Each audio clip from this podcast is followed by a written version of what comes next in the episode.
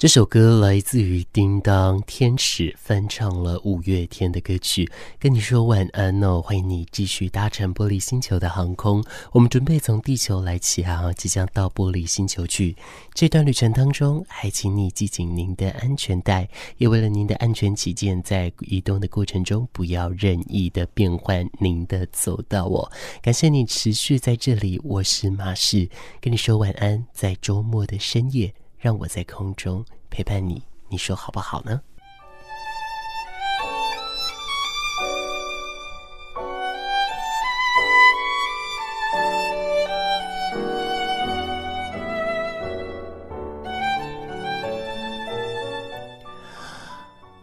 今天呢，邀请了这个资深心理师 Jason 再次的来到节目当中哦。那今天要来聊的是关于躺平主义这件事情。这件事情在这两年来说，呃，在非常迅速的方式扩展到了整个世界。那这来自于中国的这个网络的民众们哦，他们因为看不到未来，所以他们决定躺平，他们决定。不要让彼此这么的累，决定简单一点哦，这是他们的一个立场，他们的想法。是这样子的，会有一个这样的一个感受哦。那但是说躺平真的是不好的吗？其实他们的躺平是视为一种反抗，是视为一种他们抗议的一个方式。但更主要是因为他们遇到了一个习得性无助的这个呃这个问题了哦。那这个习得无助的状态呢，他就是在描述说学习态度或者是心理疾患的一个心理学的术语啊。那在这个呢，就是简。简单来说，就是解释后，经过某些特定的事情之后，学习而来的一个无助感哦，意味着一个被动的动物消极行为。这个动物当然也就是包含着人类的，那其中被动的因子占了相当多数，尤其指失败的而非成功的一个反应哦。这一个反应也就是大概是这样。那这个呢，理论就如同我们上个礼拜在节目所讲的，这个是来自于一九。九七五年，在美国宾州大学心理系的教授马丁·塞里格曼，他所来完成的，他使用三只狗狗还有玩具来进行习得无助的一个实验哦。那甚至就是用了一些相关的一个通电的状态。在实验结束后呢，有发现说，嗯，有这个狗狗呢，诶，比较受到一个比较好的一个对待，或者是说比较知道怎么样去摆脱困境的，他们都很马上。就恢复到原本的状态了。那则第三只狗狗则有被诊断出有临床慢性的一个消沉的症状。那这个也就是一个忧郁症了哦。那此外也有针对人来进行实验哦。他把一个人关在一个有噪音的小房间里，他如果找到可以停止噪音的开关，并能关掉噪音的来源。这个试验者呢，他的心理状态就加强了。那这个样子的意识，倒可以改变周遭环境的一个心理状态。其实这个就是习得无助的一个相对应的一个写照哦。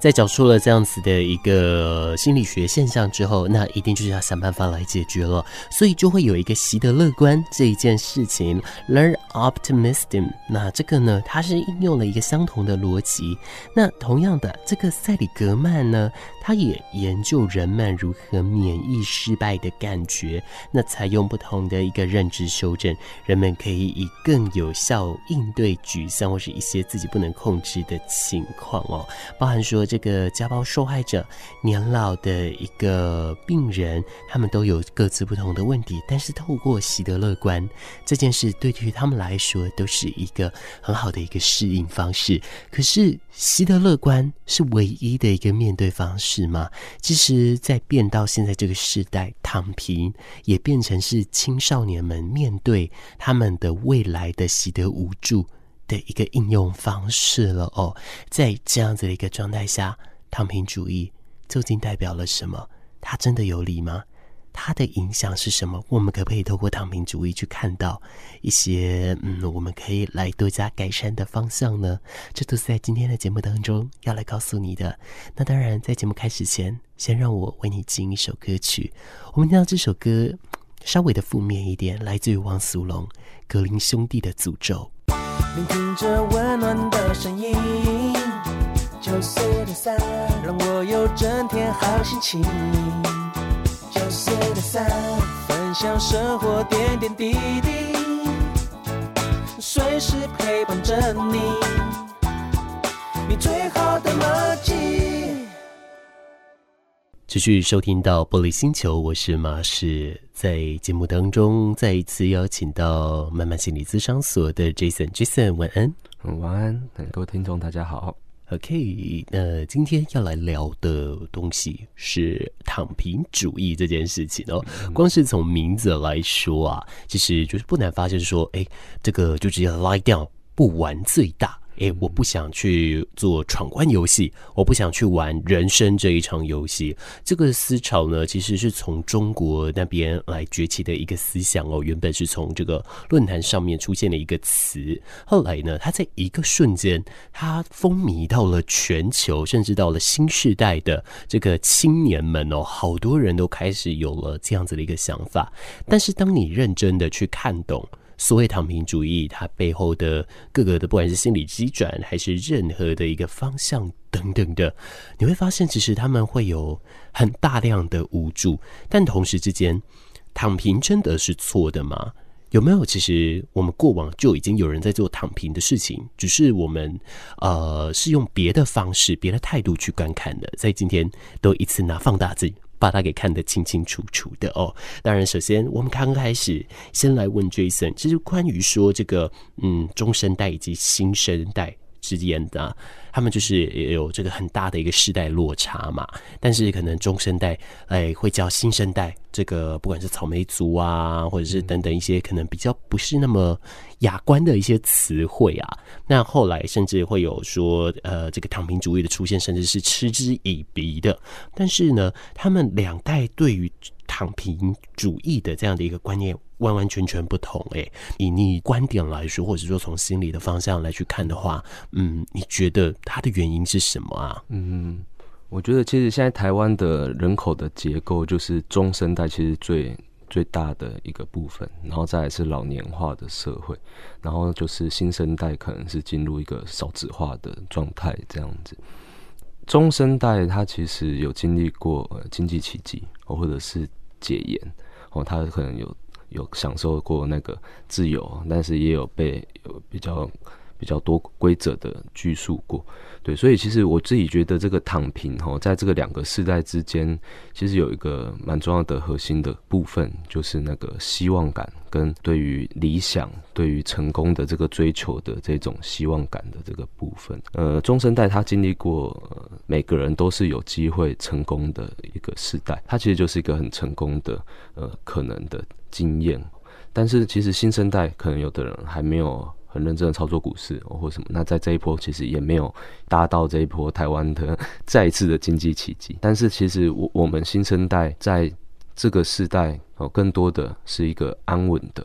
哦，例如每个人都有大学念哦，例如父母有一定的经济基础哦，让我们可以在一个比较安心的氛围下长大这样子。所以我自己觉得，哎、这个躺平主义可能在中生代他们更感受到的是呃一个休息的感觉。那新生代可能感受到的是一个，我用这样子去抵抗，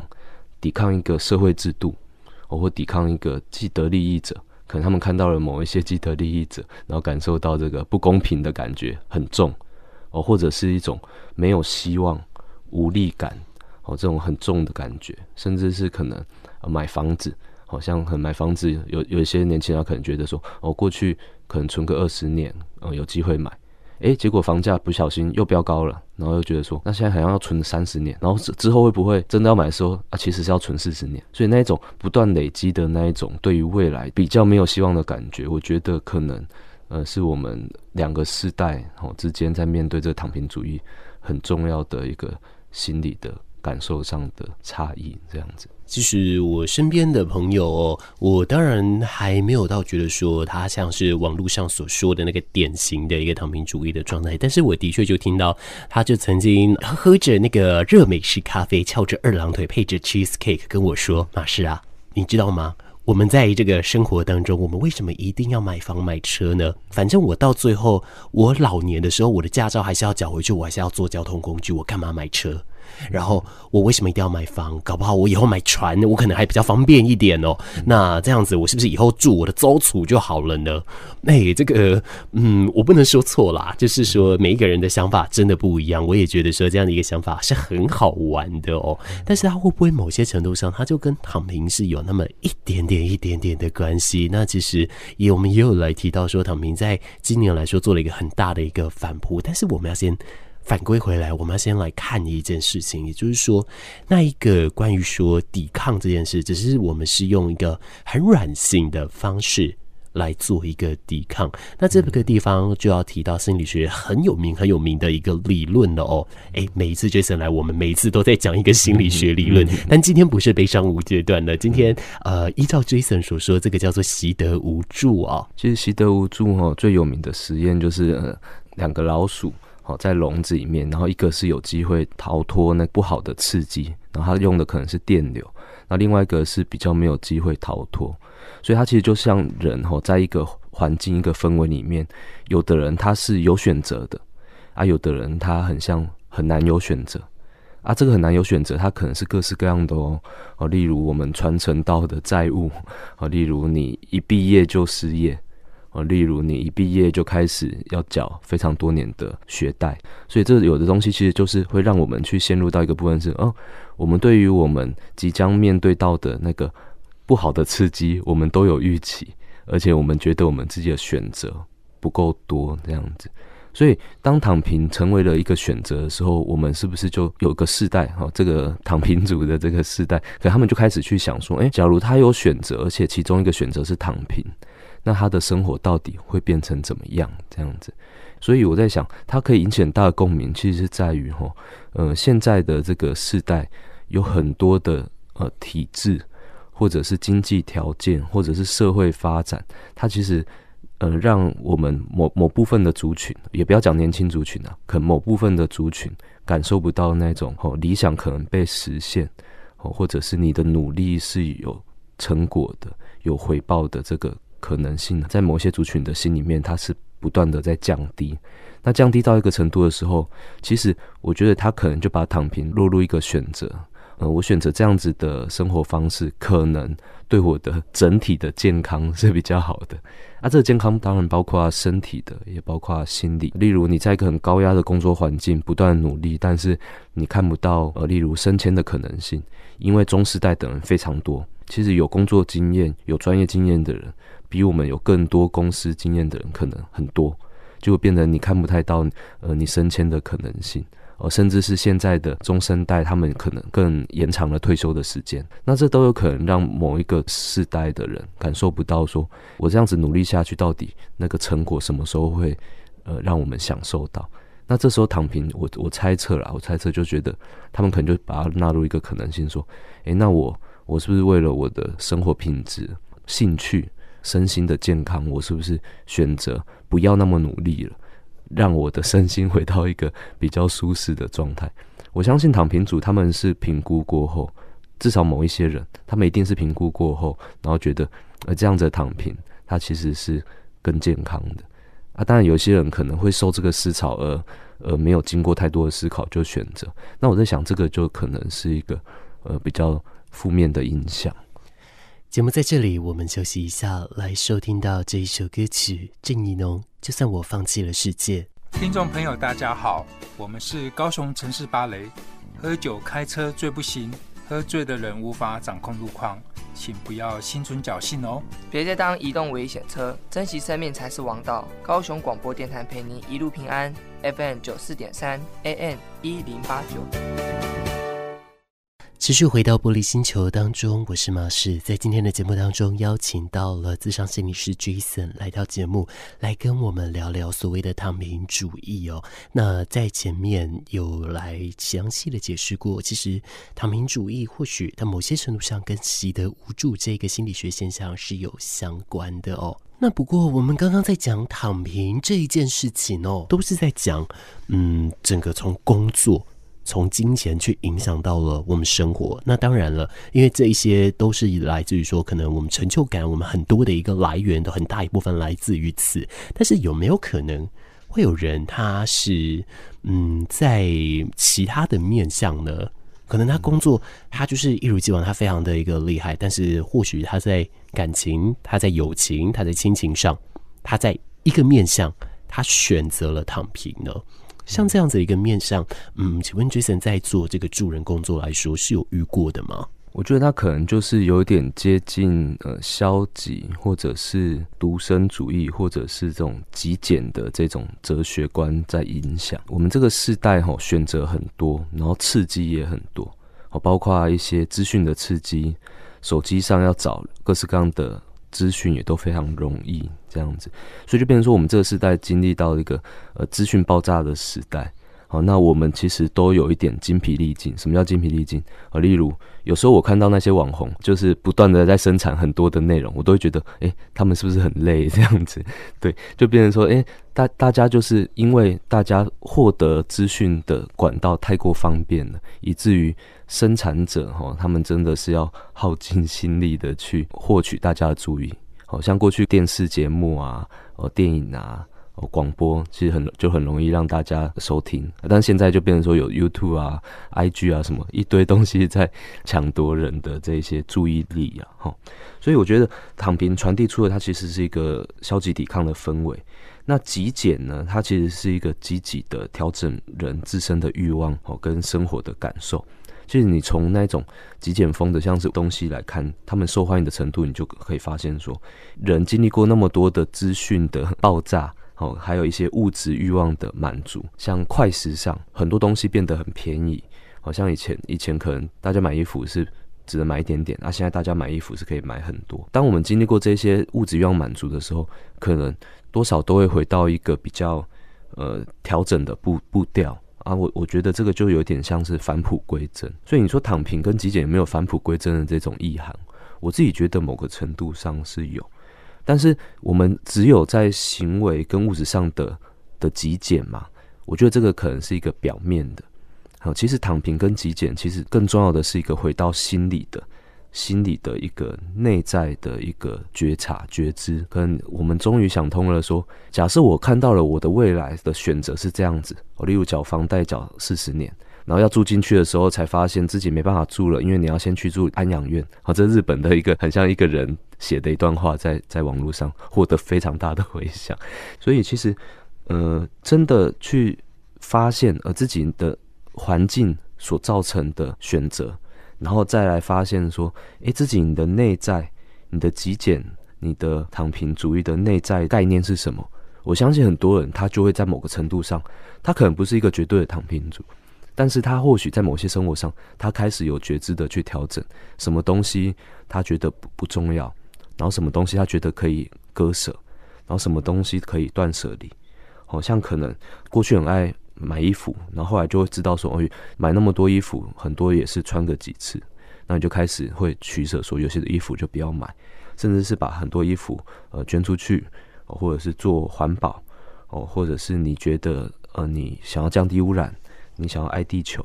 哦，或者是你觉得永续的概念更重要？那我在想，或许这些就是呃发自内心的认同这个主义，或者是极简的这些哲学，断舍离一些你过去呃可能汲汲营营追求的东西之后，你可能好好的告别某个阶段的自己之后，我觉得你做出的这选择，可能对于这个现象的东西，哦，回到我们自己身上，可能是更有意义的事情。其实某些程度上呢，我个人觉得，呃，极简跟躺平，它就很像是从同一个树干长出来的东西，只是慢慢慢慢的，它从树枝的那个地方开始有了不一样的一个方向而岔开来了。当然，其实过往来说，我也一直在想说，奇怪，为什么躺平跟极简这两个这么相像的事情，可是为什么一个这么受到风靡的推崇，那另一个就是被人家弃之逐水飘呢，其实从刚刚 Jason 在讲的一个话语来说呢，其实就是的的确确透过健康的一个省思，透过健康的断舍离，慢慢的去找出来说，我们可能对这一方面的一个需求哦。回归来讲到说，嗯，躺平这件事，它在这个全球上的一个效应哦，因为其实它在今年来说，嗯，在相关的文献上是讲到，它从今年开始。在一个瞬间，以非常快，甚至以极端的高速的速度，从中国扩展到了全世界。那当然，这当中就包括了台湾了。只是说，各种的主义、各种的思维，或是各种的心理现象，你到了一个地方之后，它总是会有水土不服的情况，总是需要转个档嘛。那他来到台湾之后，嗯，相较于对应到台湾来说，嗯，这种躺平主义，他们影响到了什么？我觉得回到台湾的这个环境来看，吼，其实呃有一部分是我自己在教学现场，因为我有在大专教书，然后有在大专做心理辅导，就我发现说，其实呃现在很多的教授可能就会讲说什么大学高中化，然后硕士大学化这样子，对啊，我觉得其中一个就是呃学学生因为呃少子化所带来的选择，哦，他们其实不管考几分都有大学念，所以就变成说。继续念大学这件事情上，很很多学生是没有经过太多的思考，所以心态上我觉得也连带了影响，就是出社会的呃年轻人。好，那我觉得台湾它其实还不到躺平，但是就是你可能出社会所选择的工作，哦，或你可能不一定能够找到跟自己专业相符合的工作之后，其实就会进入到一个呃心态的调适。嗯，像有的学生他可能就觉得说，嗯，没关系，有工作做就好。或者是哎、没没关系，以后有的是机会哦，或者是有的有的学生呃，他可能会觉得说哎、没关系，就家里面父母都是可以供养他的，或者是不需要他照顾的，就是变成说中世代他的经济基础有可能会让我们有更多的选择。那当然其中一个选择就是比较消极的，或者是比较不同于以往的，好像是什么呢？结婚年龄的延后，哦，甚至不婚族也很多，然后不买房的人或许也有。因为他觉得，呃，他可以继承家里面的房子，所以就不用买房。好，所以我觉得这些东西的转变，哈，都是很值得探讨的。它其实就是一个呃社会氛围的影响，或者是这个心理准备度的这个问题。哦，当我们存款只有一点点的时候，其实我们也很难办婚宴啊，或者缴头期款，然后也会觉得说，嗯，生活假如不买这一些东西，我们还有很多的可能性。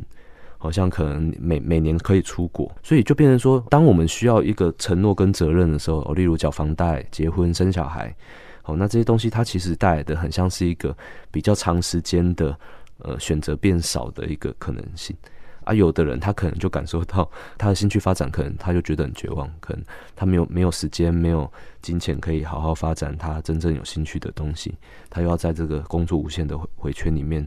有这个。很无力的过过生活，所以其实少子化这个部分哈，我相信它其实是一个值得我们注意的事情，因为它其实也也在影响着我们这个年轻一辈怎么看待我们未来规划。哦，像是可能有有的人会觉得很绝望，就可能一个一个我们一个年轻人要抚养很多个 老老年人，对，或者是呃未来未来的升迁的。管道不知道在哪里。嗯嗯，不过要回归来讲一件事，既然说他受到风靡，就代表说他是有被很多人来去推崇，甚至去执行的。可是说在助人工作的现场上，个案有这些思维，甚至已经根本在执行的人是多的吗？嗯，我觉得极端的躺平主义，它确实可能跟放弃自我，或者是人生，或者是低潮。哦，低自我概念，哦，低自尊，或者是造成各种身心疾病的关联，我觉得可能是有的。在类似的个案或病人的心态上确实有感受到，因为他就会觉得、看不到希望，会觉得自己的理想已经不可能实现了，然后感受到绝望，因此放弃努力，好，然后就可能过着最低的物质欲望啊，或者是做了一个心态很很强烈的调整。当然，这个又分为呃，你调整过后，你就是进入一个躺平的状态，或者是就是也不再有太多的努力的动力。那另外一种就是变成很绝望的、很负面的。那我相信负面久的，他大概就是就是可能会呃，例如有很愤恨的情绪，或觉得不公平感很重。我觉得说，为什么这些人呃，既得利益者可以过着那么好的生活，但是他们这些人却是可能进入到一个呃没有希望的感觉啊。甚至其实我十几年前就看过一本书，那本书印象我还蛮深的，它叫做《反贫困》，它是一个日本的学者写的。然后他的意思就是说，哈，他说日本啊进进入到一个溜滑梯的社会了。啊，什么叫溜滑梯的社会？就是说，当你当你摔了一跤，哈，你有可能就会进入进入到一个往往下直线下坠、斜坡下坠的一个人生。哦，就是说，当一个社会哈无法允许人失败的时候，他说这个社会哈是残障的这样子。然后他就去问了，他说。到底是人残障还是这个社会残障？所以我觉得这本书给我的提醒就是说，诶，我们贫困或者是我们放弃抵抗哈，其实我们背后是不是有更重要的原因，或者是每个放弃理想、放弃努力的人，他背后有没有一些可能？他可能是他个人的，也有可能是这个结构的社会的问题需要去探讨。所以，我我在想的是，诶。假如台湾有一些人，或者有一些人因为心理问题然后产生的，这可能就是一个心理健康的过往。对，那这个台台湾其实在这几次的社会事件里面，也也加强了我们这个社会安全网的这个部分。哦，就像新口司分离，然后各县市独立成立行为中心这样，它其实有扩大编制这个我们心理安全网的这个部分。哦，现在每每个县市听说很像要招，全台湾要招好几百个呃心理师、社工师，哦，就是额外的在特别去服务这个心理健康受影响的人，这样子。嗯，对，其实就是让呃这个台湾的社会不是让一个民众他可能因为失败，因为呃一阵子的放弃抵抗而变成无法挽回的人生。那我觉得这一点是很重要的。嗯，我们刚刚讲到了，其实这个因为心理健康而导致于说他想要呃执行躺平，但是在回归于社会来说，嗯，到底这个社会允不允许他失败这件事，反而是我们每一个人都必须有的一个小小心思哦。我们什么时候开始把台湾的环境塑造成你不许失败了呢？那台湾真的有这么不允许失败吗？其实我想强调一件事情，就是说，你可能暂时的失落、暂时的失败，你想暂时的躺平下来是可以的，甚至你想要嗯去做各种不一样的一个思维运作，我觉得那都很好。可是呢，都是必须经过自己的一个想法，甚至不要。只用绝望负面的方式来去看，其实你往正面的方向来看，所谓的躺平，可能你换得了你的健康，但是这个换得健康之后呢，你可以用这个健康。再来做什么事情？你有没有可能再次从中再去找到一个新的一个自我价值呢？我相信这种事情不会只在电视剧，也不会只在人物伟人传记当中来看到。我相信这个是真真实实存在于我们当中的一个真实故事哦。其实最后的话，嗯，我想问问 Jason，就是透过你这个在助人工作的一个现场来说，如果我们以客观来说，躺平的状态上，嗯，我们可能是心态上。需要来去做一个转档啦，但是我们要怎么转呢？我觉得其实我会把这个躺平哦当做这个以前曾经流行过的那个叫 gap year 这样，对，其实它就是我们给自己一个允许和一个接纳，就是我我们是可以休息的，我们是可以跳脱这个主流带着我们走的这个人生，我们其实是有选择权的啊，什么选择权？就是我们可以主动的掌握我们人生需要的步调，然后我们可以某一个时间，我们不要那么汲汲营营在某一些东西的追求，然后放过自己，然后心态调整好，重新出发。只是在重新出发之前，我们有没有好好的思考过？哎，究竟你的人生需要什么？好像最近很有名的一个学者 Scott 哈，他就是重新的去整理了那个马斯洛的需求阶层论，这样，然后他把它把它弄在一个帆船上。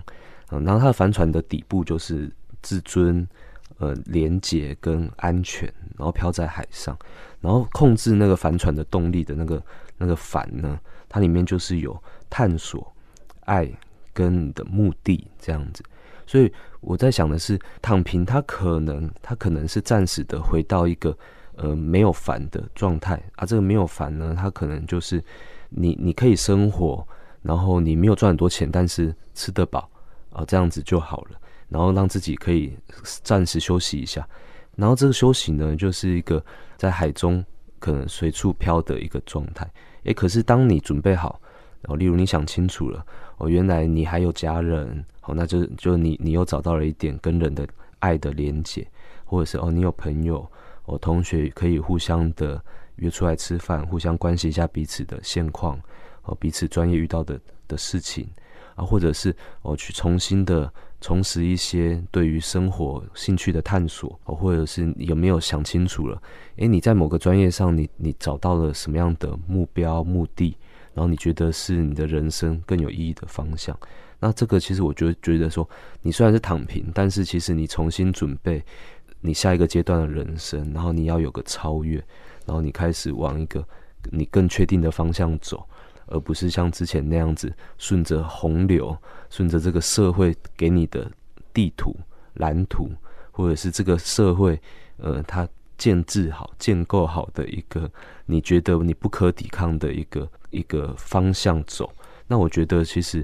这样子的心态的建立，或许更能够呃呼应到这个思潮所带给全世界的人的一个共鸣。那我最后用那个嗯更白话一点的方式，虽然还是有一点文言文啦，嗯、只是我只是想要说呢，其实每一个人都把自己当成火星逆行的人。为什么这样说呢？火星管冲动，火星让我们可以瞬间爆冲，可以去做很多的一个事情。但是火星逆行代表火星能量转了一个方向，它呢也不见得是缓慢做事，它只是用自己的步调在做事。哎，你只要用你自己的步调来去呃做你想做的事情，那去过你要过的这个生活，那你只要知道你不是去烧杀掳掠，那你也不要去做一个过多于影响社会的一个状态，你还是可以用你自己的步调去实现你自己的自我实现跟社会意义的。希望大家每一个人都可以在真正躺平前，让你去知道，哎，每一个的思维经过思考之后，而且从中去找到你自己火星逆行的一个步调。今天谢谢 Jason，好，谢谢。